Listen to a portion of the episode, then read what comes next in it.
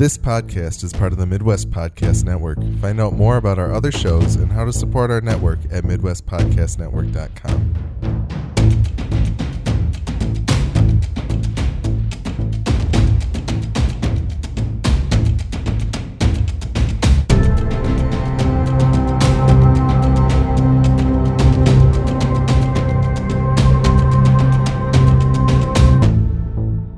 You are now tuned in to Westworld FM, a podcast about HBO's Westworld. My name is Alex. And my name is Nick. Today we will be discussing the season two premiere of the show titled Journey into Night. We will not be discussing the season preview at the end of the show, but we will be spoiling everything through season two, episode one of the series. So please pause and go catch up if you're not current with the show. You can find more episodes of our podcast at westworld.fm. We're also Westworld FM on Twitter, and you can send feedback to westworldfm at gmail.com. And you can tell us what you think of our show and share your thoughts on HBO's Westworld. We might then read them on our show, so you can send us corrections, observations, or anything regarding Westworld or our podcast. If you enjoy this show or any other show on the Midwest Podcast Network, please consider heading over to patreon.com slash midwestpodnet to pledge as little as a dollar a month to make our network even better. Special thanks to Jason K, who's pledged at the level of $10 a month. Thank you, Jason. Thanks, Jason. We're in the thick of it now. Westworld Season 2 has premiered. We're Oh, man. back into the groove. Back in the saddle, baby. Yeah, the, the juices are are, are uh, flowing. We got we got the cogs turning. The internet theorizing machine is on its way, and everything's going. We're operating at full speed already. So, um, but yeah, It's funny. I've I've been I've been way too busy in my personal life to even spend any time poking around online to see what's out there. So that that's kind of cool for once. Like going into our recording session and having literally not read a single other person's thought on any aspect of this show yet. I was unable to to keep myself from not looking at the at the subreddit at all. Okay. I did a good job of not looking at things marked spoiler and marked theory. Okay. So I'm hoping I'm fairly untainted. Um, so you made it exactly zero episodes without looking at anything. this is entirely true, and I'm very sad. That's okay. That's Um, all right.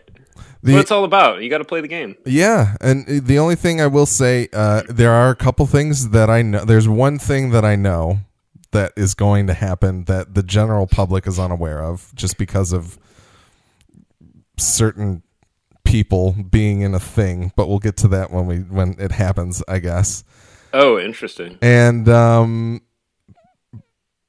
I I have I did watch the thing at the end of the episode that has like the this season on Westworld, but. Okay. I haven't like poured over it, so I don't feel there's a like I I don't have any insider knowledge or anything like that. So I didn't watch that either. Any any theories that come out of this episode, I think are are pure theorizing.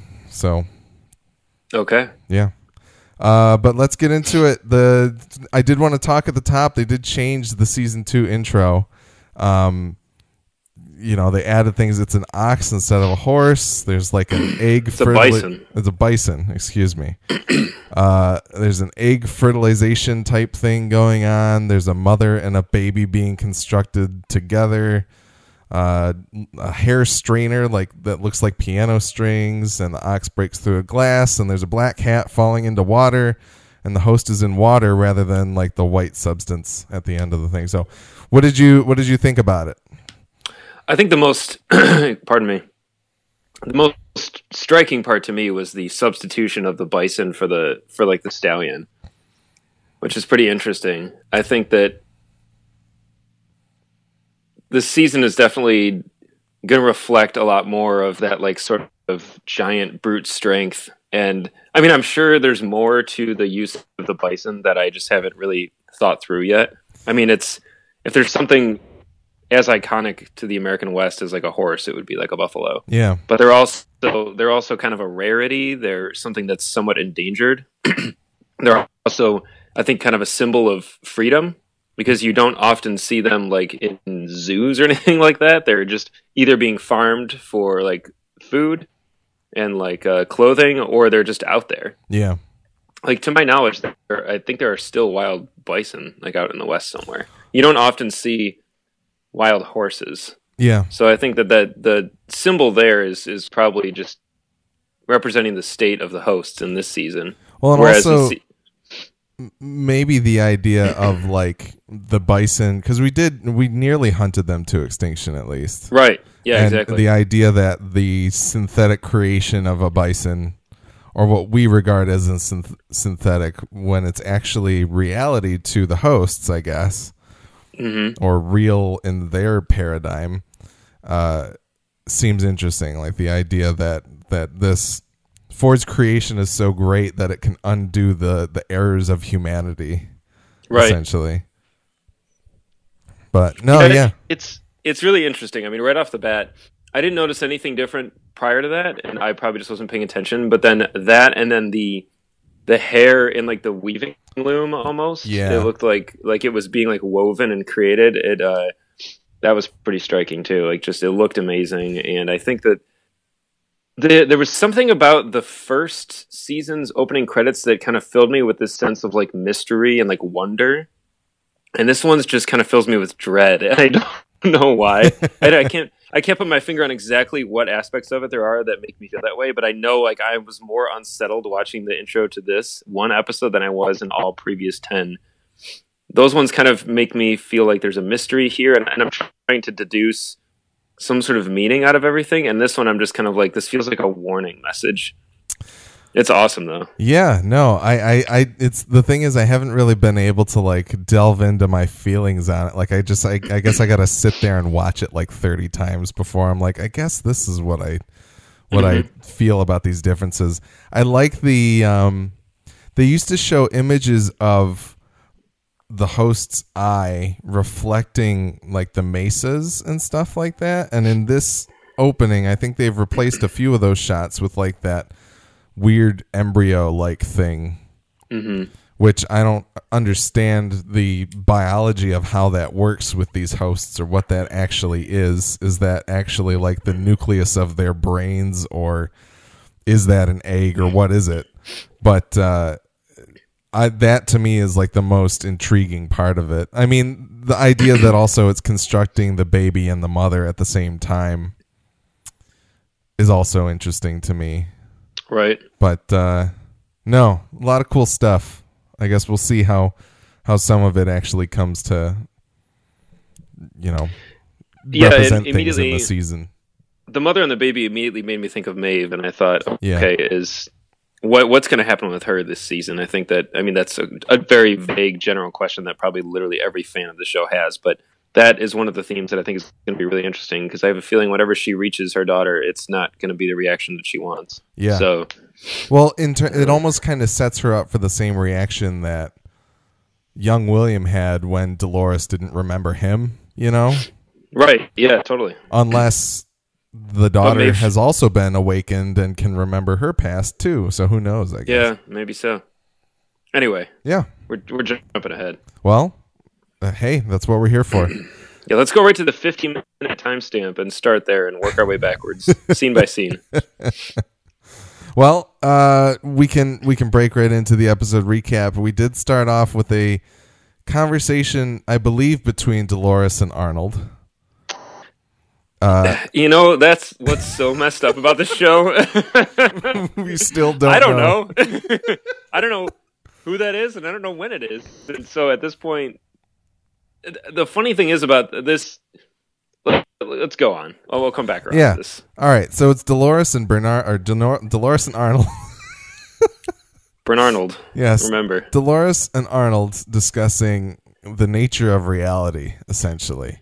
And Arnold Arnold says, uh, she asks what is real. He says that's that which is irreplaceable, and then he notices that answer doesn't seem to satisfy you. Satisfy you, and she says because it's not completely honest. And it's like Arnold has Arnold mentions that he's kind of recognized this weird potential in Dolores. She's he's frightened of what she could become hmm and uh, and and also not to mention Arnold recalls this memory of him waking up on an ocean or on a shore, which we'll get to in a second. But um, number one, I thought it was interesting that this show shot they shot this sequence in or or they're they're showing the sequence in like ultra widescreen. It's more of a 235 to 1 than a 16-9. Um which I was like, "Oh man, this show feels completely different to me already off of the bat." Like which is interesting because I wouldn't normally think that adding that letterbox would make me feel that different about something. But I think there was also something about like the the the, the lenses they were using too. Things felt more crisp than they normally did in the show. In my in my lead up of watching the whole first season, it felt strikingly different even though it was a familiar type scene. Interesting. But you're saying that that, that look only maintained for this scene? This was the only scene that was in ultra wide. Yeah. That's an interesting observation. Yeah. So I don't. It, yeah, I don't know what that means. Maybe that maybe they're trying to give people a little bit of an edge in pointing out Arnold versus Bernard. Maybe. Yeah, I feel like we'll have to wait for another episode featuring uh, maybe Arnold's scene to really make the determination. Yeah. Uh, any thoughts about their about their conversation or anything else? no, I really liked where it started. I mean, I think the conversation between those two is always really enticing. Mhm. And I really didn't know what to expect from the very beginning of this episode. I was like, man, where's it going to start? I expected it to start with like the chaos and the blood and the guts, but starting there with like a conversation and putting you back into that state of confusion right away. Like, yeah. I feel like by the end of the first season, you feel like you have a you have a good grasp on kind of what's going on now, and then this one starts, and it's like, nope, no, I don't, nope, Yeah. Not Yeah. really. No, it, it's very. That's the cool thing about it is that it feels like a familiar. It's a familiar setting to us. It feels like a familiar conversation. Like Mm-hmm. if I hadn't watched the first season, I would have been like, "Did are we seeing something that they've already like? Did they already Right, show yeah. this?" Yeah, So that feeling, it, it it's kind of like they're making you feel like the host. The idea of I'm in this dream and I don't know what's real and what's not, and that kind of thing. So I liked that quite a bit. hmm Uh, so second scene, we've got Bernard awakening on the shore. He gets found by a tactical SWAT team who's ready to kill him, but Stubbs stops them from killing him. Uh, turns out that the captain or like the, whoever's running the team has a card that says "Low Bernard Priority Status High." So I'm assuming it's like a volume of of board members and, and employees that need to be extracted or something. like right. that. yeah, they're they're search and rescuing. Yeah. Uh, what did you think? So I guess uh, I skipped over something. we see Bernard start, or Arnold or Bernard start getting. He's going through what I, I I assume is time slippage, and we see kind of a bunch of scenes interspersed. Things like him and Dolores together, seemingly in like the outside world. Uh, We see um, Abernathy, like uh, uh, what was his name? Louis Abernathy? Louis Louis Herthum Abernathy is Yeah. uh, is there somewhere too, and we see Bernard in the control room shooting people and freaking out, Yep. and then we come to him waking up on the shore. So, um, what what did you think about him waking up? Were you were you excited to see Stubbs seemingly Oh. unharmed? Absolutely. Yes. Who wouldn't be? uh, Stubbs Stubbs is the real MVP, even though he just gets just slapped around by the, the new the new guy in charge. Yep. Um, yeah, I I don't know. I right off the bat, I was like, okay, I don't know when to make of this. I assumed right away that it was taking place like hours later Yeah. after the big shootout, and he like somehow staggered his way to the beach and like was unharmed. But I think it becomes evident to me that this is weeks later. Well, all right. So let's uh let's break through a little bit more here. Bernard or Bernard gets taken over to Karl Strand, who introduces himself as the head of operations at the extraction base camp. We're seeing hosts being rounded up and executed, including our old pal Rebus, played by Stephen Ogg. Uh, we see Chinese officers interfacing with Karl Strand, saying, uh, and Karl Strand says uh, their country's agreement with Delos gives them full jurisdiction over the island. And uh, Karl says hi to Bernard mentions that his position as head of behavior makes him understandably conflicted about when it, what needs to be done. And communications have been down for two weeks. Um, So yeah, here's another Delos person to meet and keep track of. So that's great. Why not add more characters to this show? it wasn't confusing at all in the first place. No, it's really not that bad. Um, he at least looks different from everybody else. yeah, that's true. he's very distinct looking. I was like, okay, he's super tall. He's got a shaved head and a goatee. Yep. I got I got this one. Yeah. Um, and the fact that there's these these officers are speaking Chinese to to Karl. Uh, it's seemingly we're probably somewhere off the coast of China. We're somewhere in Asia, right? So Seems that way. That's the closest clue we've gotten to knowing where Westworld could be. Yep. Unless it's somewhere in the Mars section or the the, the China yes, section the of Mars, yeah. Um, and then just on to scene four because then we can get into what I wanted to bring up with what you said about timing. Uh, we see the brain extraction of a native that leads to the team discovering that Dolores was murdering everyone. Um, what gets mentioned is that the footage that is taken of Dolores murdering everyone is 11 days and nine hours ago. Mm-hmm. So it seems like there's about 11 days, maybe two weeks is the is the the timeline of when Bernard wakes up on the shore and the post Ford shooting barn hiding scene that comes after this. Yep. Um, so we have a we have a rough we have a rough timeline of wh- when the stories are taking place, which is it's kind of a relief to have at least some sort of temporal anchor to like hold on to and be like, okay, I know sort of when this is because in season one it was obviously just like your guess is as good as mine. I mean, at, at for for a long time we didn't in fact know that there were two diverging timelines. Yeah, um, which was which was really well done. But anyway, or not not two diverging timelines, but two different timelines. Anyway, yeah, I, I was kind of relieved, and I I wasn't sure that I believed it at first. I was like, could this be? Are they giving me? Are they giving me like a life preserver to hold on to and, and keep track of when things are? But uh, I think it's kind of welcome they might rip it away from us at some point, which I That's guess very the, true. the interesting Yeah. thing to see. Bernard is the good old uh, unreliable narrator at this point. So yes, he knows? is. Yes, he is. Uh, what did you think of the brains, like the the brain organ that they that they I've- pull out? I thought that was awesome. Yeah, the whole it's great. sequence. It looks like an LED light bulb to me, but it's so good. it does. It's fantastic. I Um, like that they have a special guy whose job is to do that. Yeah, yeah, He just shows up and he like tells them all, "This is gonna get gross" or "This is gonna get nasty," and then they just nobody says anything. Like there's not even a there's not even an acknowledgement of that very obvious line. It was just kind of funny. I was like, "This guy's a dork." yeah. Yeah, well, interesting thing for video game fans, that guy's name is Fer. The actor's name is Fares Fares. He just put out that game called A Way Out. Oh, really? That's that's his game that he directed. He also did a game called Brother. Uh, uh, uh, uh, it's called like Brothers: A Tale of Two Brother. I don't know, something like Oh that. yeah, yeah, yeah. yeah.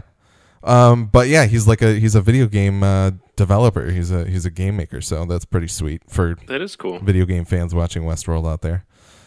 Um, but yeah, I liked I liked his his performance. One other thing I wanted to say, Dolores says to the native that she shoots, she says, "I told you, friend, not all of us deserve to make it to the valley beyond." hmm So that kind of sounds like some rhetorical talk that'll come up again. It does come up again in, in Yeah, like a it- scene. It in fact is Yes. in this Um, very episode. We also become aware that Strand is completely unaware of what happened at the finale party, hmm essentially. So that's interesting. Um, Bernard focuses on his hand not shaking. Did you get that?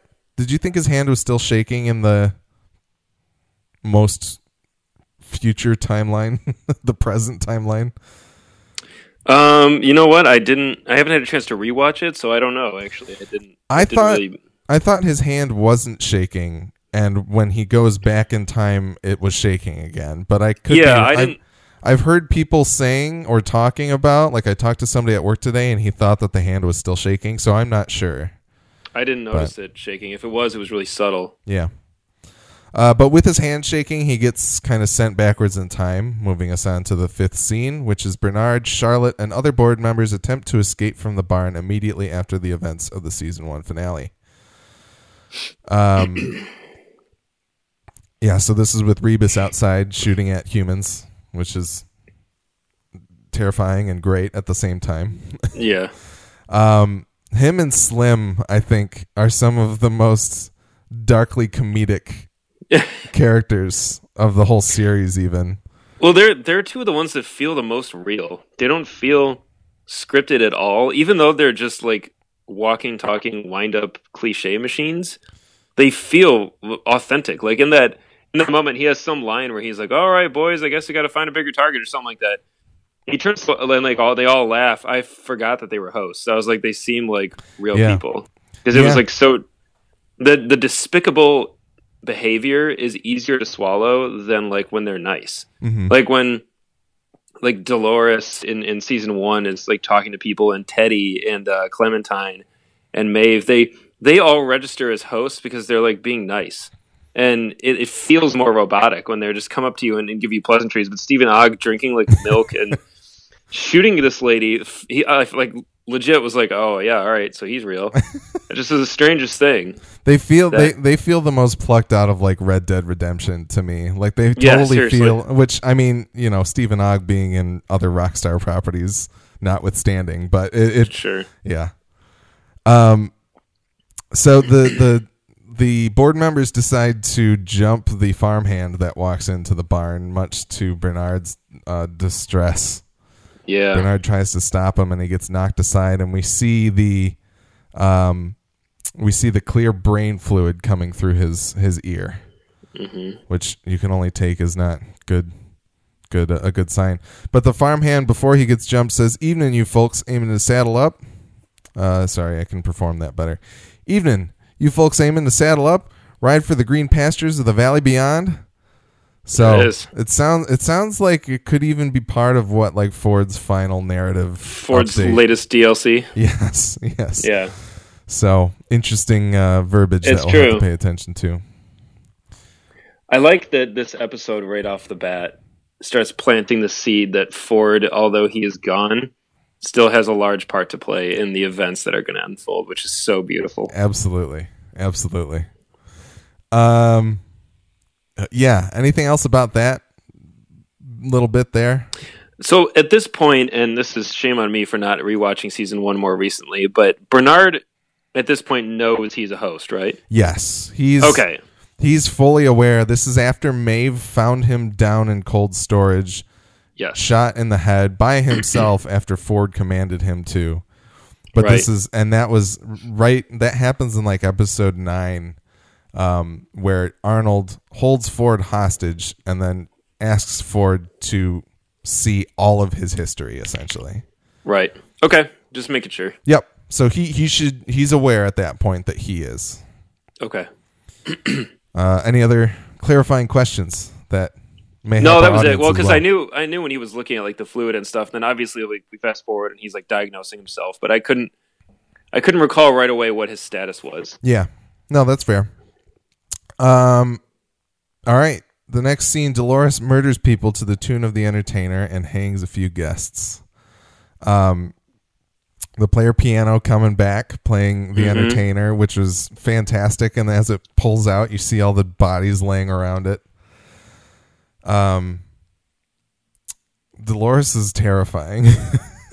Dude, those shots of her riding through like the field and stuff and just as she's just hunting people down, I was like, this is so majestic and beautiful and thrilling and so scary. Like Evan Ra- Evan Rachel Wood just projects so much control mm-hmm. and it's it's fantastic to to watch because in season one when you first meet her she seems so beautiful and so delicate and so like sweet and innocent and now you watch her just like horseback just blowing people away and you're like oh my god like she owns it she just is so believable Absolutely. No, it's a it's a completely different like if you were to play those two scenes side by side in some weird experiment and Yeah. ask people and they'd probably be like, I'm not certain that's the same show, but yeah, no, it's it was the juxtaposition of the lighthearted entertainer music with people being completely blown to pieces was was fantastic. I was laughing really hard.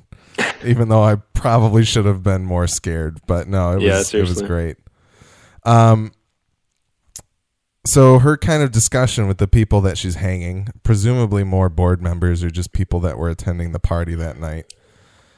Uh, she says something to them along the lines of, like, she uses the language that the park operators used on her in terms of like have you ever questioned your reality and things like that so kind of seeing that nolan dialogue twist as they like to do Yeah, oh, having her using it back on them was good Dolores is like full cult leader status at this point. Like she reminds me of somebody who would rally a ton of people to their cause. Like she's very like revolutionary at this point. absolutely Both both in like her her attitude and her swagger and her vernacular, but also the way she's dressed with like the bandoliers across her with all the bullets and stuff. She seems like some old Wild West revolutionary. yeah the she's just got this like weird magnetic charisma about her Mhm.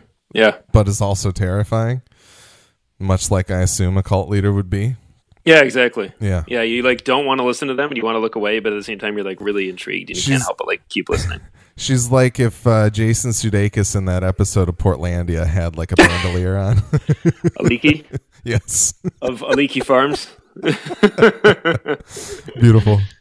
oh god, I love that episode. It's so funny. It's such a great series premiere. Yeah. Um. Good pull. The so she leaves them to stand. They're hung in nooses, standing on their own graves, presumably, or someone's graves. Basically, yeah. That uh. Pretty scary. Yeah, really scary, and just the fact that she wants to, she exists only to torture the guests. I think, or or the the board members at this point. She's like cleaning up the scourge before making the next plan or something like that. It's Yeah, she's just out to just clean clean up as many as she can. yep, And I really enjoyed Teddy just kind of watching and you can tell he's not into it, but he's not going to disrupt it. yep. And I don't know why. If it's if it's just out of respect for her, or if he kind of agrees, but he doesn't want to take an active hand. You know what I mean? Or- well, so I I was kind of. I guess the thing is, we know he's bucked his programming because he remembered her at the end of the last season to go and find her when when the Man in Black slash William was beating her up, and um, but it still feels like he's not fully shedded the programming of like I'm meant to love you, Dolores. It's like the love is hard Yep. coded into him, but he's not able to break away from it and say what you're doing is truly messed up. Yeah, he's not. He can't shake either his love for her and also I think his general like teddiness. He just can't not be Superman. Yeah. Like he just it seems like he's always going to be a good guy, hmm and he doesn't want to just wantonly murder people. Yeah, But yeah, they they seem to have they seem to finally have a conversation towards the end and that that is the story thread that I'm most interested in at the as of the end of this episode is where she's taking him and what she's taking him to see. yeah, yeah. It's pretty, you know, not to fast forward too much, but that I found that mystery because I feel like Teddy is such an interesting character in that he, like you said, he has bucked his programming, but he still doesn't seem quite aware yet. Yeah, It's like he he can he's able to think for himself, but he doesn't really care to. He's just comfortable continuing on with who he has been, which is interesting because I think a lot of us are that way. Like even when we're presented with information of like, hey, this is what's been done to you, or this is what's bad for you that you're doing, or hey, this relationship you're in is toxic, or whatever. So many people still just soldier on. They just put their head down and say, "Yeah, whatever," but it's my life and I'm used to it, and they just continue to muscle through it, whatever Yeah. it is. Even if like you know this this job is killing you and is horrible, or you know your lifestyle, anything really. And I think Teddy, I like him because he's, I mean, he's James Marsden, of course, so you know, big points there. But he feels simultaneously like the most host of all of them, and at the same time, kind of human in that he's not immediately willing to just like go berserk and start murdering everything. He's a little more like he's reasoning it out. I think. Yeah, it's interesting because you spend most of this series interacting with humans who are there to do horrible and disgusting things. hmm And so the idea that like the most humanity you find in one of them is actually in one of the hosts, I think that's pretty that's pretty interesting. All right, so the next scene on the list, we get our reintroduction to current day William, as I'll call him, Mhm. I suppose. Uh, we see we open up on some wolf on a wolf trotting down the lifeless streets of Escalante, as we have seen previously in season one in in uh, Dolores and Teddy's flashbacks. But we pull up to a few corpses that start being thrown off of someone laying on the ground, and it turns out that it's our dear friend William. He uh, heads back to his cabin, says hello to his horse Ned, where he begins to be accosted by a board member who then gets shot immediately by some hosts. William, of course, fends off the hosts and then proceeds to go into his cabin and do exactly what we said he would and dump some liquor onto his bullet wound and then Yep. bandage it up. I was so happy. That was beautiful.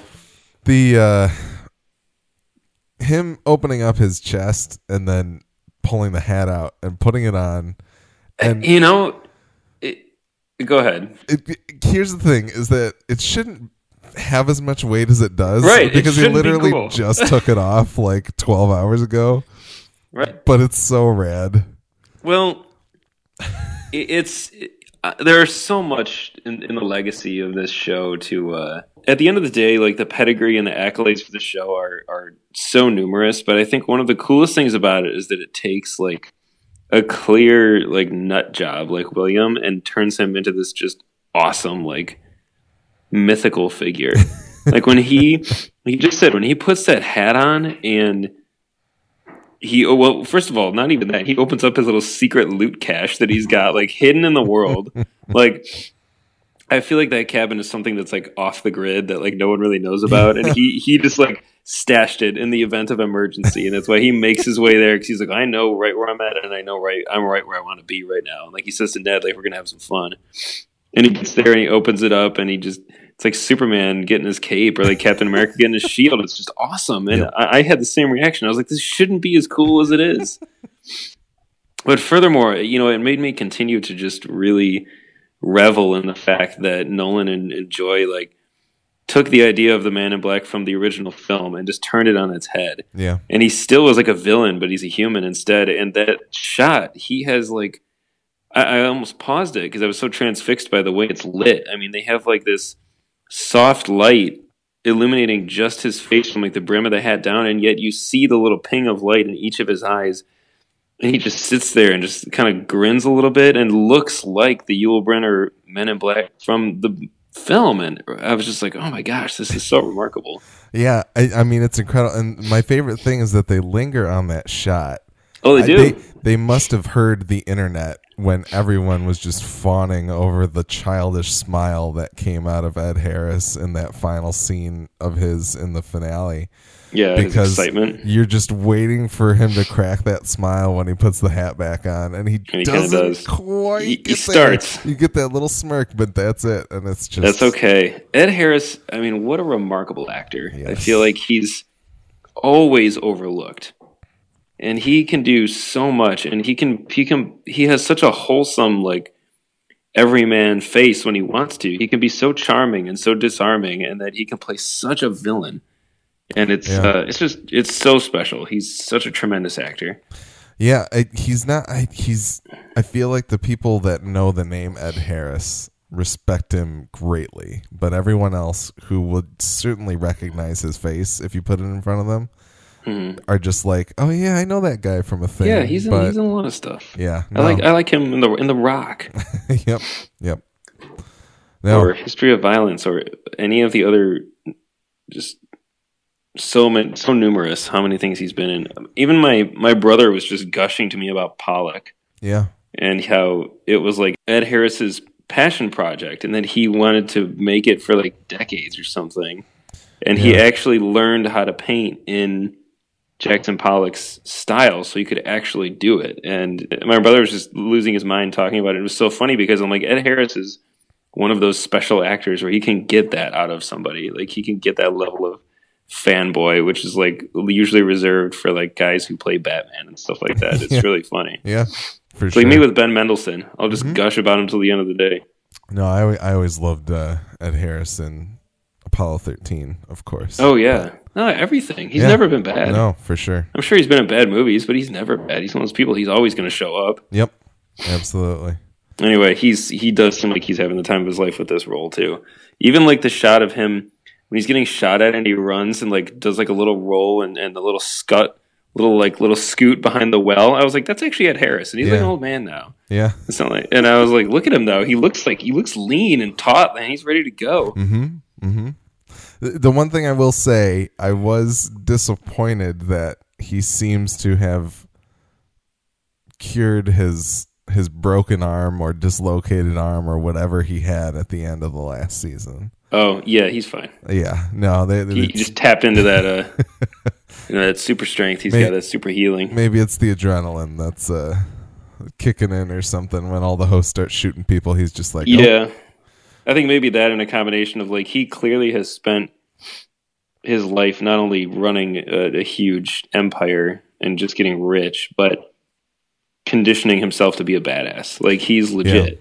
This is he's not a weekend warrior. Like he he could legit mess you up in the real world. yeah, and uh, you know he's he's ready to just be a survivalist and i'm sure at this point like things like that he can kind of compartmentalize the pain slough it off for hmm what he needs to do. exactly So the next scene, we get Lee Sizemore almost getting eaten by his busy work version of Wyatt, the cannibal that he made, until Maeve comes in and saves him. Uh, I paused the show at this point after uh, Maeve saves him and then walks away, and I, I said to Nicole, I was like, in no world did I walk out of season one thinking that Maeve was just going to be the one that can just walk away and let a human live. Like I Right. thought she was going to be ready to murder everyone. And instead that's Dolores now. But Maeve is the one who's kind of like you have you are not a threat to me. You have you're you're not in my way. I don't care about you, so I'm just going to leave you there. yeah maeve is almost more like the big bad in a way dolores is kind of this loose cannon who's just angry she doesn't really have anything to strive for other than just killing hosts and i think or i'm sorry not hosts um Guess. guests. Yeah. Yeah. And but Maeve is also um she's achieved like a higher level of like everything. So she's Yeah. also I think she can look at the bigger picture. She's like running around and, and killing just wantonly killing uh the humans isn't gonna really help her achieve what she wants, which is to reunite with her daughter to find something with some meaning. And I think Dolores isn't quite operating on that level yet. Yeah. uh, Well, but I mean, to me, it almost kind of like I wonder what because Maeve's choice to go after her daughter bucked her programming of infiltrating the mainland, as her programming said last season. It's I wonder what the next step really is for her. Like I feel like she's poised to be in the position of being the one sympathetic to humans. I If, think so. if any of them are, yeah.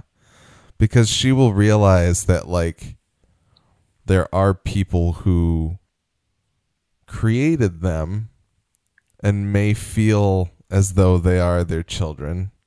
But more importantly, I think she will realize that these people, these humans, these guests also have children. Yeah.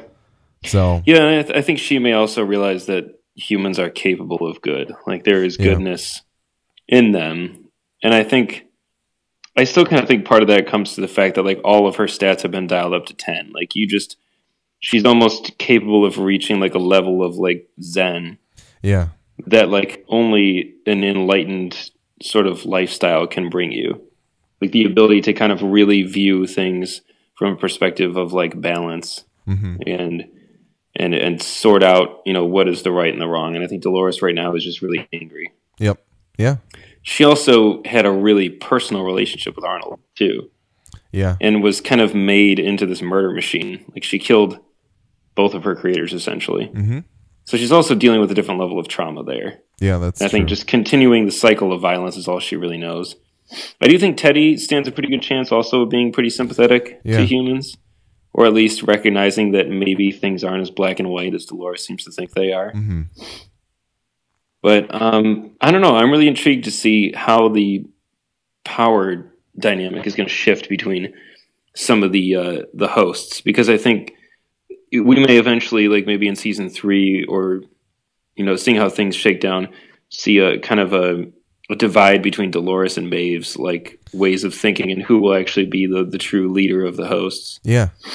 No, I, I and I think I mentioned in our last season of episodes that I felt like they were being set up to be diametrically opposed, and I think that's true. But I think my expectation has flipped. Like I wanted Dolores to be the one that was sympathetic and to humans, and and uh, Maeve to be the one that was gung ho to kill everyone. Yeah, and that expectation has completely changed, which is awesome. It it could still get there though because Maeve right now she has things to hold on to. She has this idea of her daughter. yeah, She has this uh, this hope for that, and she has Hector also, who they seem to have a genuine connection for both being people that are essentially programmed. yeah, They do really seem to have something, and the final scene that we're left with Dolores and Teddy, I feel like Dolores is kind of manipulating Teddy. Like I don't think she really she's using she's- that charismatic cult leader. Yes, but she also like she does recognize that throughout all of her like lives and experiences, Teddy has always been consistent. He has always been Superman. Is what I'm just going to keep calling him because James Marsden probably should have played Superman at some point. but um, he's in Superman. he's in the uh, the Brandon Routh one. But anyway, um, But when he gives does. up that, she does.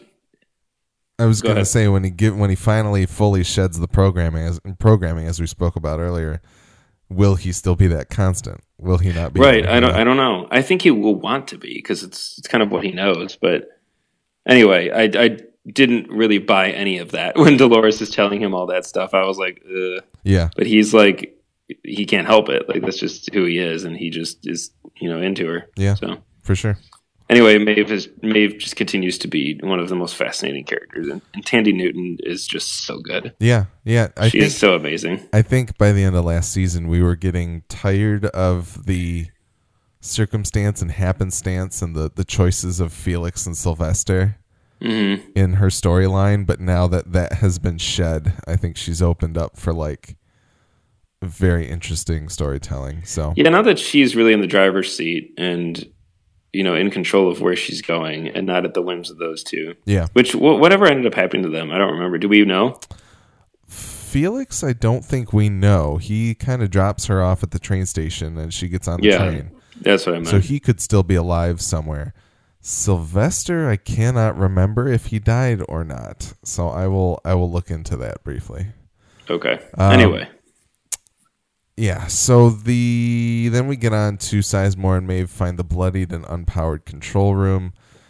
Everyone in the control room is dead. Sizemore comments Oh. that nobody's in control.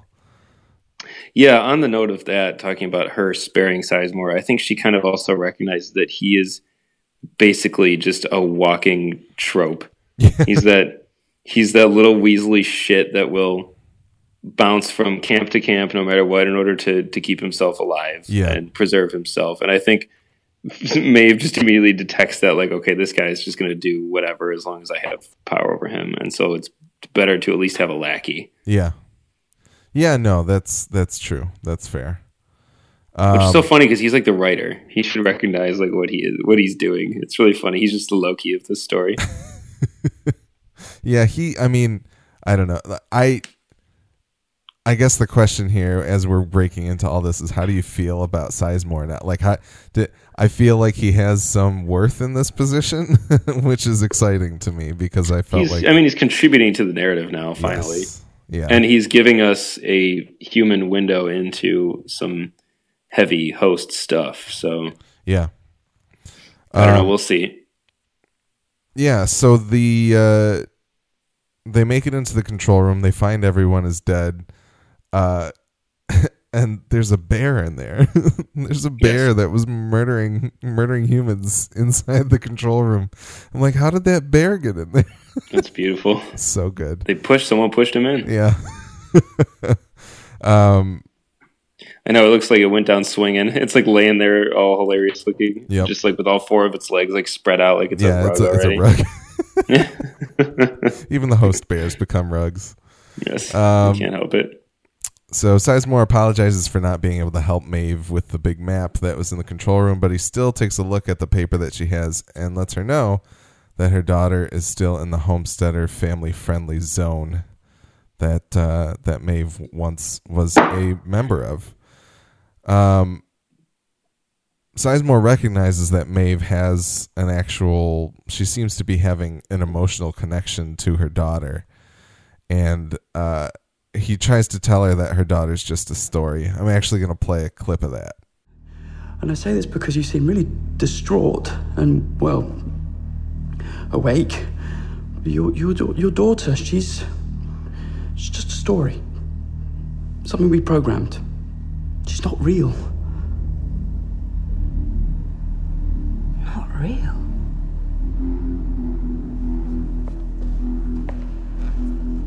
But what about me? My dreams, my thoughts,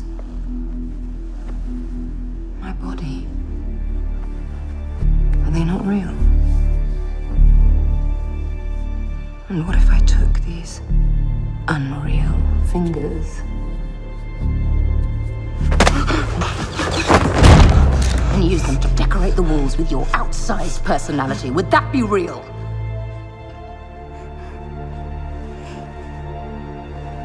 And fuck your directions. You're going to take me to my daughter. What did you think about the commentary? We're getting back to that touchstone of what is reality and what's not reality with this, because, um, you know, Sizemore tells her that her her daughter's not real. It was a narrative, and then she's just kind of like, "What is real about me if that's not real?" No, it's it's that's the perfect line because as Sizemore says that, I feel like as a human viewer of the show, you are somewhat inclined to agree. Yeah, depending on, on I guess on where you personally fall on the you know the side of you know how these how these hosts should be integrated into the real world, if at all. But I think your knee jerk reaction is to is to at least acknowledge that it was manufactured yeah, to a degree. But does it does that mean that it's not real, that it loses meaning?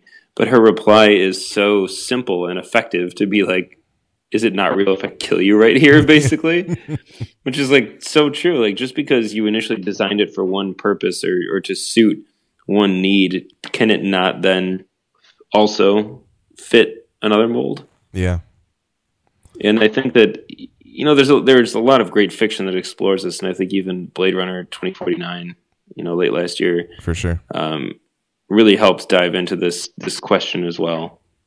Which is actually another another piece of fiction I thought about during the opening credits with the mother and the baby Yeah, together. I thought like, are we going to get into this repli- uh, this? Uh, I see, I called them replicants.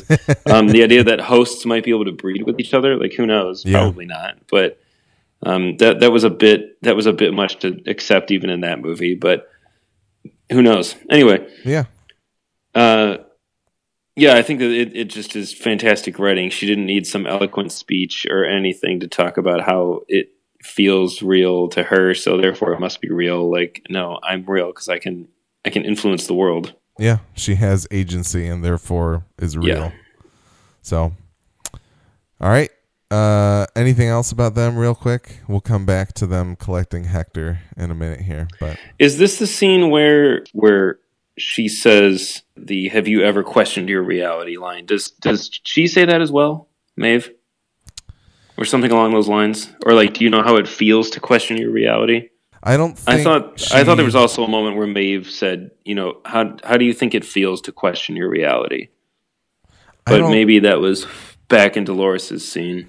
It, it certainly is in Dolores's scene. I don't think Maeve said it, but I could be wrong. Okay. So Well, either way, I think that that was also a good way to poise that question of just like, you know, not not just to have have you ever question your reality, but how do you think it feels to question your reality? I think that's like a great way to think of it. Like how how terrifying would that be to actually wonder like is what I'm experiencing real? Are these feelings my own? Am I am the way I am because of myself or because somebody else? Am I just acting out somebody else's instruction? Well, that was one of the most terrifying scenes of the first season to me is when she draws out the picture of like the body shop workers and then Oh, she yes. finds out that she's drawn it many times before and Ugh. hidden it in the same space. Like that was terrifying. So good. Yeah. So I think that, yeah, for sure, that absolutely fits in with uh, with the idea of questioning, actually, legitimately questioning your own reality. Yeah. And how how that would just make you unravel Yeah, or could. yeah, yeah. Uh, so next scene, Bernard leads the group of survivors to an outpost, but it ends up being a trap. They find a tr- uh, like a car on the road, and it turns out that the uh, host named Angela, who was number one William's first intake host in the past, and then a fake Wyatt prisoner towards the end of season one, uh, brings up a couple of hosts, and they start executing the guests that are actually board members. You know, the ones that are with Charlotte and and Bernard. Um, awesome to see the hosts setting traps like that. I know. it was so obvious too. It was so Yeah. funny. Like as soon as they get that dude standing there, I was like, "Okay, it's not real." like, Yeah, be yeah. a little more careful. But it, I love how all these board members are just painted as like the just the dumbest, The- yeah, entitled people that could exist. Like the one who comes barreling across the front porch at William. I Yep. was like, "This guy's going down." They're just painted as just the most obnoxious people, the kind of people you see in public that just like throw fits over just the dumbest shit, and you're like, yeah, Oh man, yeah. is that is what does it have to be like to live li- your life as that person? Like, can you even imagine? They're so rich that they're just like completely. They're reduced to their most basic, unsophisticated systems Yeah, when they're in it's a, hilarious. a, a threat. Just can't be can't be bothered to think about a situation just because you're used to somebody else handling it. yeah, Anyway, yeah, that was it was kind of funny, and it's also funny how Bernard is just sort of like in in like this weird state of like shock the whole time. He just is like really kind of detached. yeah. I think part of it is also that he's he's in some sort of critical state. Yep. but it's funny how Charlotte doesn't seem to pick up on it. She's supposed to be like very, very intelligent, She and sees- perceptive in she- season one. She questions it a little bit. She sees his hand shaking, and I think she she just dismisses it as nerves because she's what is she gonna think? Oh, his hand's shaking. He's a host, not really. Right, But yeah. you know, that's true. Um, turns out Bernard thought that was the only outpost for miles, but it turns out that Hale knows of another one close by. They speed off. We cut back to Sizemore and Maeve getting held up by a SWAT team that gets quickly dispatched by other hosts. They then retrieve Hector from the rooftop bar. Um, yeah, I really enjoyed the exchange between Maeve and Sizemore once again. I feel like she got all the like fantastic writing. I mean, there's fantastic writing all over the episode, but um, when she asks about Sizemore selling her out to the to the SWAT team, she says, "If you try something like that again, I will relieve you of your most precious organ and feed it to you, though it won't make much of a meal." And then he just kind of says, "I wrote that line for you." I laughed so hard at that. It was fantastic. And then she says it's a uh, a bit broad, if you ask me, criticizing her own uh, her own Yeah, script. his writing. Yep. Yeah, it's. Uh, I think they're going to have a lot of fun interplay for Yeah. the next few episodes because they're they're probably the two sharpest tongues on the show. yeah. and uh, although like one it generally speaks with like actual substance and sizemore is just a little shit but it'll be it'll just it'll yeah it'll be fun to watch them go back and forth Yeah. Uh, yeah, they find Hector up on the rooftop, and uh, she Chilling. asks, yeah, she asks Hector to join them to find her daughter. Uh, and as you said, I think their actual interaction was pretty pretty moving, but I also thought it was great that Hector was able to call her and just be like, "You're not here for me. Like you didn't come back just to find me." yeah They seem Oh, to have an actual understanding of each other.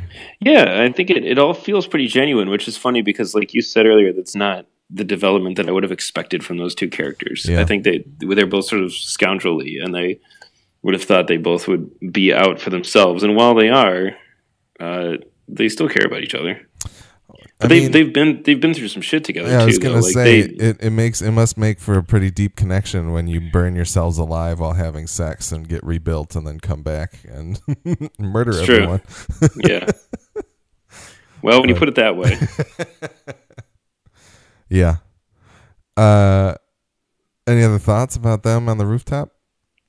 I think it's pretty weird that the I mean not weird, it's probably the worst word I could have used.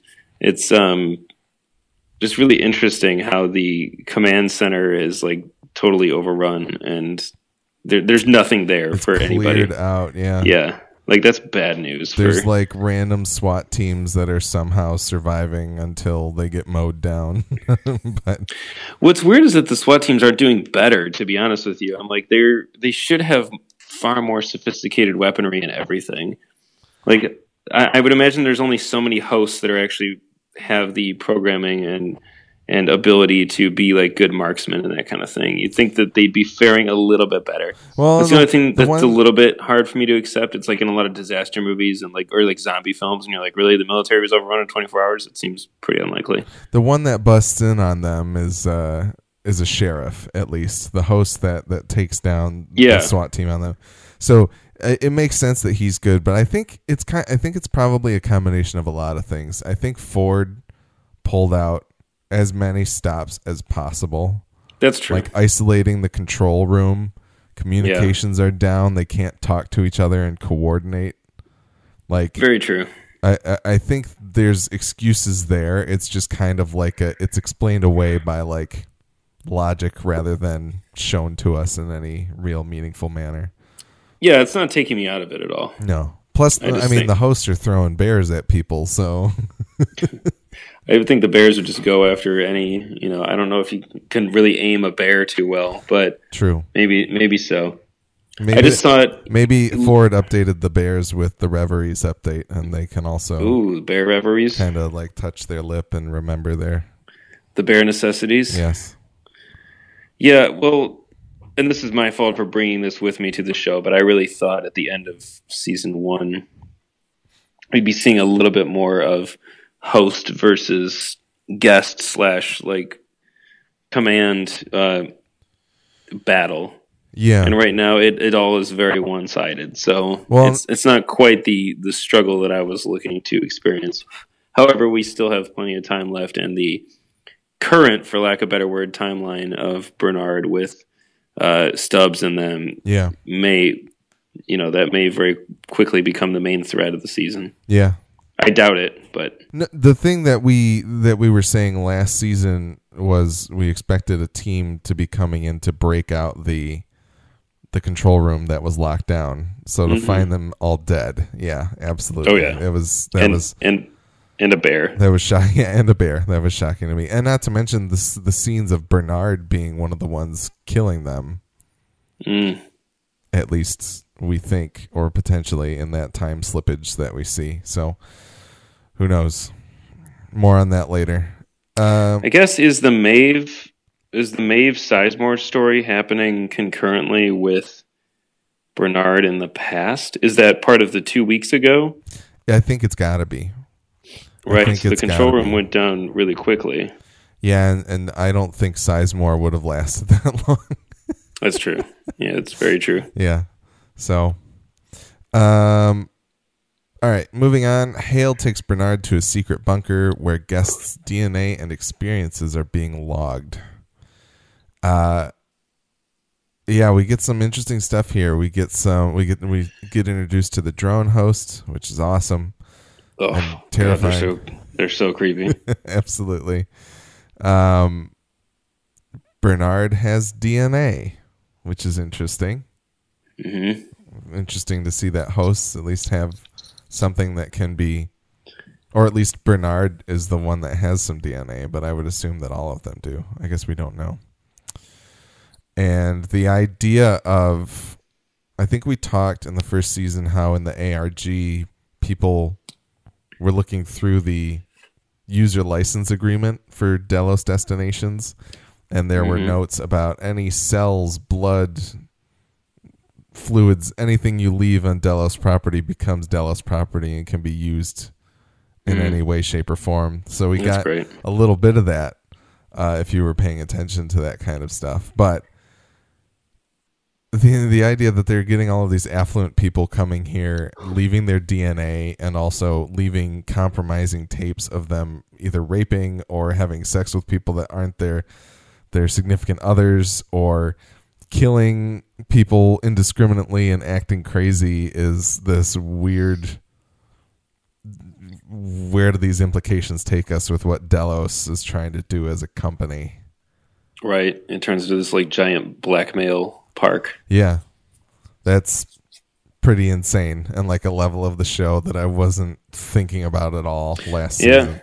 No, same here. Yeah, anything else about that room? There's a little bit more later on. I mean, obviously they realize that Delos is willing to let everyone die until they retrieve all of the data that's in Peter Abernathy.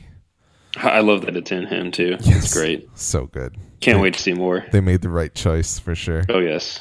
Um I think the layout of that of that uh, outpost is really cool. Yeah. Like I, I really loved the floor with like the sort of um just raised pathway kind of like yeah, and I'm having a really hard time describing the shape of it, but it's just really interesting how it's very like just a clean cut pathway that those drones are just repeating. Yeah. That they're I love when he's even like, "What does it want?" And she's like, "I think you're just in its way. It wants you to move." And then he just steps aside, and it just proceeds as what it was doing. yeah.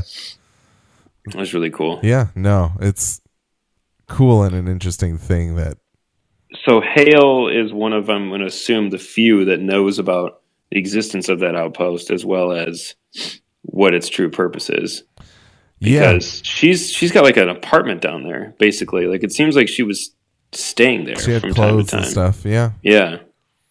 So I wonder if she is the only one who knows about that. Like if it's not necessarily even a Delos thing. It's Oh. like If I recall correctly, there are some suggestions that Teresa Cullen was aware of its existence at least Okay. in season one, because she and Hale talk about the uh, science project, or I forget how she phrases it. It's in that scene where she's naked, comes to the door oh. after banging Hector, and okay.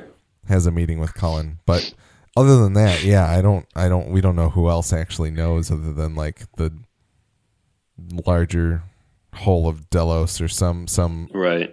someone on the board of directors, someone else on the board of directors. I think. Pretty crazy. Yeah. Uh, the next scene, we get young Ford giving William an objective. You found your way in. Now find the door to get out. Uh, yeah. I was very surprised to see young Ford show up and start delivering Instructions. instructions to William. It was very, Mhm. very like I was like, oh man, it's like I was like, is Ford still alive or did he just program all of this ahead of time? And I think either one could be true at this point, theoretically. But I like the fact that he was like, well, I'm going to make sure and put a few contingency plans in here in case things don't go exactly as I thought they would. Yeah, I mean, I think he's pretty dead. We find his body later That's true. That's very the true. stage. I Yeah. wish he was still alive. Yeah. I I really I really enjoy how William is kind of the ultimate like this is a video game character. Yeah. Like he's the one who's really playing through the game, and uh, and this this guy shows up to give him more quests. The quest he's been he's been waiting for. Yeah, I believe uh, John described it in, in our in our Midwest Podcast Network Discord, which you can join if you go on the Patreon and give us five dollars a month. But anyway, John described it as the new game plus. Yes, yeah, exactly. No, totally. Absolutely, like the rearrangement of the game. Items are in different places, different objectives. Pretty awesome. That's a great way to put it. Um, Which is hilarious. It's it's yet another thing that makes William so compelling. Is he's he's really like the video game cipher. It's absolutely, hilarious. yeah. Did uh, what did you think? So, I, I saw some people on Reddit calling it the Bane effect. The idea that you couldn't quite fully understand uh, Ford? young Ford's voice because I didn't really have a problem. There were, I mean, there were a couple lines, I guess, but based on the context of his other sentences, it kind of seemed to make sense. I like that it turned into Anthony Hopkins' voice for like a second. Yeah, That was pretty cool. that was cool. Like maybe they were they used some recycled lines or something like that. stuff that Yeah, it was really neat. yeah, absolutely. And then he just wastes him. Yep, he does. And I Dick. felt so sad about it. Yeah, me too. I was like, man, that was. He doesn't. Does he know what he just did? I mean, he does, but does It is know? sad because young. I mean, young Ford is kind of the perfect example of like when you're destroying one of these hosts, you're destroying like a stained glass window, basically. Like it's like this unique work of art that was put together by somebody, and when you smash it out of existence, you know, especially now with no chance to be rebuilt or recovered, it's it's really like taking a life. Well, and he's he William is the one that originally brings up the point that they used to be made out of a million little pieces, and Mm-hmm. the fact that he would just waste one like that, I felt like maybe he didn't know. I don't know, but um, I just thought it was very sad. Oh, for sure, because it, it was it was our last connection to Ford too, basically. yeah, which is just sad. And when you find out about Ford's childhood and all that, it just, I don't know, Yeah. bums you out. what if the final boss is Ford's father? Oh my god, Beautiful. Uh, all it's right. all the members of the Ford family you have to fight. yeah, they're they're the they're It's the like boss. Detroit. if you come here, you have to fight Martha Ford. Yep. She's the final boss. Uh, all right. Next scene: Maeve patches up Hector and brings Sizemore down a peg by making him undress in front of her. Um, I'm not gonna say I'm happy with the amount of penis I'm seeing in the show, but it's kind of great that they're like HBO's atoning for Game of Thrones a little bit. Not that like I guess the first season of Westworld there were a lot of boobs, but Yeah, it's it's cool to see the the teeter totter evening out because it should good, good word choice. equal equal opportunity nudity on, on Yeah, I think uh, the HBO's new like byline was "Dicks." We got them too. yes yes for sure uh i don't know that there's a whole lot else other than it was entertaining once again to see Maeve and, and Sizemore interact mm-hmm. um Quite the odd couple. Yes, for sure. So, heading towards the end here, we do finally reach that discussion between Dolores and Teddy about Teddy's conflicted feelings on the uprising. Basically, as you said, it's Dolores using her charm to kind of lull Teddy back in. Mm-hmm. Um, To at least buy him as a as a loyal follower. yes, yes, to So be, continue he'd be handy in a scrape. conscript him into service essentially not that she really needs him like she's mowing him down pretty easily herself but you know i'm sure Teddy's capable of a lot of action. Very true very true he's a fast fast draw for sure Mm-hmm. uh i did i did like the quote that that she has here If there's a whole world out there that we don't know anything about, how do you know how to stop them? Because I remember. I see it all now so clearly. The past, the present, the future. I know how the story ends. How? With us, Teddy. It ends with you and me. That line struck me because of the fact that we have arnold's recalling being waking up on a shore Uh, in that first ultra widescreen scene. It's like, well, Arnold shouldn't be a host, but he somehow has this dream of the future. Dolores talks about seeing the future as well.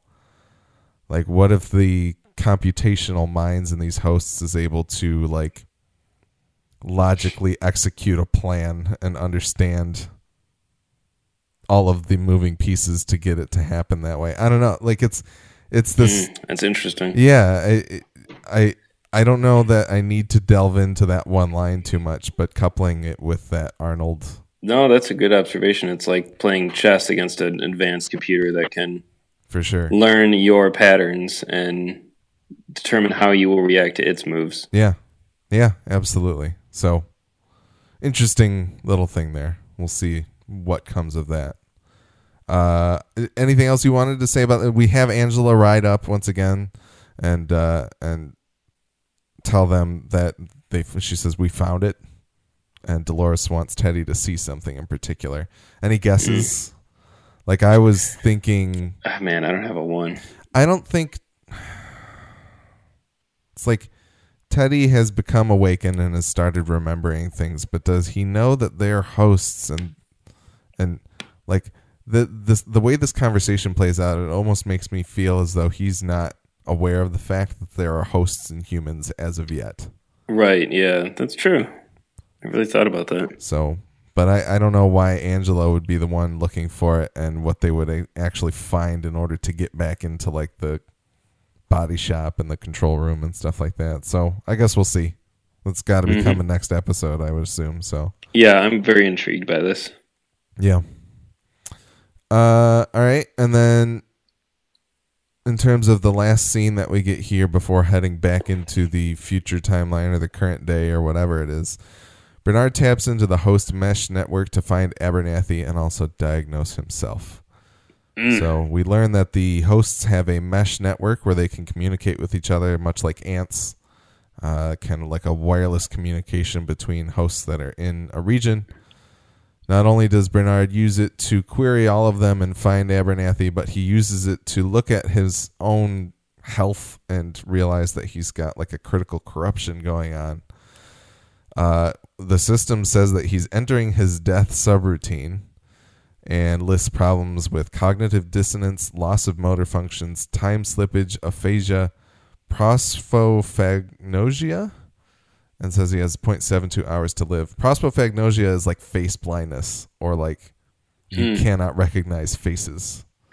Oh, that's interesting. Which uh, uh, you said earlier that our, uh, Bernard is a is an unreliable narrator. I was like, does this make him even more of an unreliable narrator? Yeah. But Does he know who he's with? yeah, yeah. That's interesting. Um. So, and yeah, he extracts some of that brain fluid to put into his own brain, obviously, and I assume that extends his 0.72 hours. I hope it does anyway, but I guess we'll see about. It seemed to has clear up. It has to because we get him again two weeks later, right? And it seems to clear up his symptoms like almost right away. He seems Yeah. to start being better. But is I I, guess love that he has to. I love that he has to do it all secretly, Yeah. so he can't reveal that he's a host. Yep. It was. I was. I was on the edge of my. I was actually on the edge of my seat. I was Oh, like, yeah. oh man, like That was really tense. any minute now she's gonna figure it out. I wonder if those drones actually have faces. If he has face blindness, if they actually are They modeled after like somebody. Mm, Yeah. That's be that'd be pretty good. I hope they're all Louis Herthum. Just all Peter Abern- Abernathy. God, that'd be so around. good. Just a room full of them. that'd be awesome. Still waiting for the return of old Bill, but I'll have to keep waiting. Yeah, yeah. Maybe they're all old Bill. Really, that would be good. Beautiful. Just an army of just buff old Bills. Buff Michael Wincott. uh, yeah. No. The uh, the only other thing I was going to say, uh, I wonder if he's going to continue leaking, and and we'll have to. Oh like, yeah, I think so. Yeah. I think this is his uh his his little subplot for now. Yeah. The drama that he gets. Mm-hmm. Um, they do end up finding Abernathy's location through the mesh network, and uh, but we start Ugh. slipping through time again. Yeah. What? I love the I love the idea of the mesh network. That's so cool. I think that's such a brilliant design. I uh, I wanted to call it uh, Chekhov's mesh network because I think that's going to be more important later on. I'm I'm kind of wondering as we find out in a couple scenes here. Bernard kills all the hosts. I was wondering if he uses that as a way to to disperse some type of virus or something like that. Yeah, it almost acts like Cerebro, Yeah. where like you can Cerebro, you can find all of the other, you can find anybody just by like just pinging through through the network looking for a certain IP address. Basically, For sure. it's pretty awesome. Very cool, and, um, and that's a real thing too. Like the idea of making uh, internet networks by mesh networking Yeah, is something that's very real. So, yeah, it's fantastic. All right. Uh, we slip through time again. We see Bernard with the extraction crew coming up through the streets of Escalante, walking past the church and finding the body lined streets. Uh, we do see the humans decomposing with a bluish or dark color, flies buzzing about. Bernard sees Ford's body draped over the edge of the stage, and Karl flips it so we see the maggots eating Ford's eye socket. This does line up. I did look it up. I did look up information and, and documentation. Uh, two weeks worth of decomposition should look the way that these bodies look. Of course. So they they did their they did their homework, of course. Um, but the crew seemed to be taking Bernard to these locations to try and jog his memory to figure out what happened at the party. Mhm. Bernard doesn't really remember much of anything. Uh, anything about walking through Escalante there that you thought? Mm, nothing in particular. Yeah. I think it's cool that we keep coming back here. This like little town. Bernard seeing Ford was was uh, a nice little moment. His like, I think he knows who Ford is at least. That's Yeah, what- yeah, yeah. Um. All right, one of my favorite parts of this premiere. Uh, apparently, they did some type of live scan to find anomalies in the park. They pull up to one of them, and there is a Bengal tiger Yep. that is decomposing, which came from awesome. Park Six. Apparently, there are six parks, one of which is Sushi World, as we called it. Well, there's at least Reddit six. There might be more than six. Yeah, there could be more than six. We've got Westworld, Sushi World, and then it's Samurai World or whatever they actually fell on. But then there's number six, which is going to be like Jungle Book World or something. Jurassic Park, yeah. So Jungle Book World. I couldn't think of anything better to call it. So yeah, I think uh, and I, and it, it's awesome that like Stubbs is like, oh, we have those in six, but not here. And it's like, well, shit, Stubbs, where you been hanging on to all this info? yeah, yeah. Why, why didn't you say something about that ten hours ago in television? so they're time? all a lot of these top brass like him are overseeing all of these parks to some degree, or at least they are interfacing with them in some way. Yes, they're they're aware of what's going on. That was something that struck me. The fact that Maeve kind of walks through the testing area of Samurai World made me think like how close are these parks anyway? But Yeah, and is this revolution only happening at Westworld? yeah. Yeah, that that was one thing that I was thinking is like essentially is Dolores going to go around finding the brightest minds or whatever in Oh man, in all That'd of the be worlds. awesome. Yeah. So I'm excited to see where that goes. All right, and then uh, finally the satellites start geopositioning once again, and uh, we we learn that all of the hosts have gathered at some point in the park, and it turns out they're all in this valley essentially that has been filled with water. Some type of ocean that nobody was aware of. Stubbs comments, There's no way Ford made this without anyone knowing where the hell did it come from. Bernard says he doesn't know, but uh, Karl asks for more help from Bernard, saying, You got to remember something. And Bernard says that he killed them, all of them. Uh, and we, we see some close ups of a dead host. I thought it maybe looked like Teddy, but I can't tell for sure. I thought it was a woman. I couldn't place who it Okay. was. Yeah, I don't I don't know who it was. So it I don't know if we were meant to to know or not. So yeah, I don't know. I mean, I don't know that there's a whole lot more to say about that other than I'm interested to see where it goes, but kind of did you have any theories about it?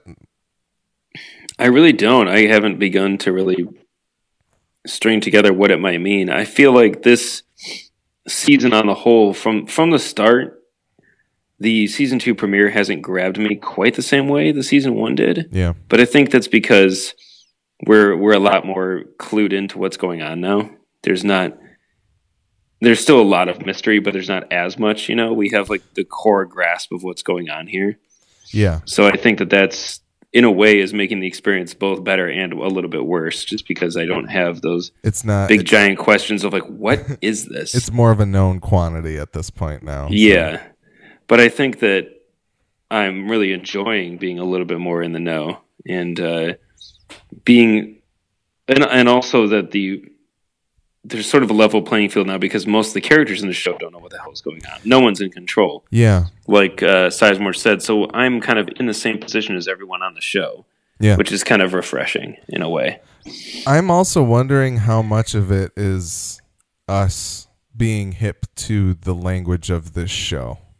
Yeah, We are could be true. certainly more acutely aware of the storytelling that's going on and therefore like I'm able to sit here and suss out potential potential future plot lines essentially by just knowing what's happened before. Very true. So, um, I guess the only th- other things that I had to say, that's it for the recap at this point. Um, I had a few things that I noticed. In the future timeline, we do have an extraction team there, so I think we have to take it as granted that Hale and or Bernard get Abernathy out of there at some point. Mm, that's true. I think that's got to happen.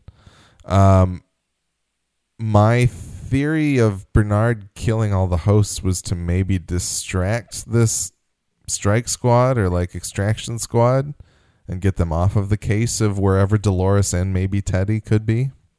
It's true. And then the it only does. It does seem. It doesn't even seem like it's all the hosts though. yeah, Like, it, it can't. It can't possibly be every host. that was the other question of like, okay, how many hosts were in the park and how many are there dead? We don't. Yes. It's hard for us to even know. I think we're made to think like, oh, everyone's dead, but that could easily not be true. Um, the only other thing that I thought of as I was waking up this morning, I was like, this is the stretch. This is the real moonshot. This is the I don't know, but I'm gonna I'm gonna deal with it here a little bit or put it put it out there just in case. What if this entire season is like a Metal Gear Solid 2 simulation for like the squashing of a host uprising? Like the the the training the tr- the drill for everyone to figure out how to stop the hosts from actually gaining consciousness and then taking over the world. Wow. Just putting it You out just- there. It's probably wrong. mind. It's probably wrong, and but I, I think it would be interesting. It's it's been Well, it, it, so it went. If that theory were true, at what point would that have started? At what point did the simulation begin? In season one. yeah. I mean, I would think so. I it it, it could be like it could have been Ford putting on a show. You know, like it could have been Ford just kind of being like, "All right, this is what would happen for consciousness. This is how we actually need consciousness to take root in these these hosts." and we need to figure out how to guard against this. This is how it's all going down.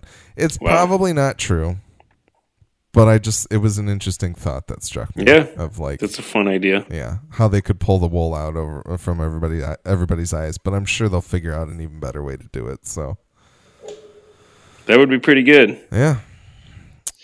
All Yeah, I feel a little naive by being like, "Oh yeah, this season's a lot more straightforward" because I know that some shit's going to go down and there's going to start being some twists and some turns, and I feel like I'm being lulled into a false sense of security. Well, but and, and I did listen to our tenth episode recap today, which was good. It was interesting, but I think you kind of came out of it thinking like everything was there. It was all before our eyes, Yeah, and I don't think they're going to stray away from that. Like, Hmm. I think they're going to remain keen on on not cheating us and not lying to us as viewers. that's true. And so I'm but I am utterly fascinated with finding out what they do to kind of if they are able to prevent the Reddit machine from figuring it all out in the first episode. Yeah, we'll see. Yeah. You may have just done it. I Who don't- knows? I don't think so, but we'll see. Any I can't thoughts? No, I'm just excited. I'm I'm just happy to be uh, back along for the ride. Me too. Me too.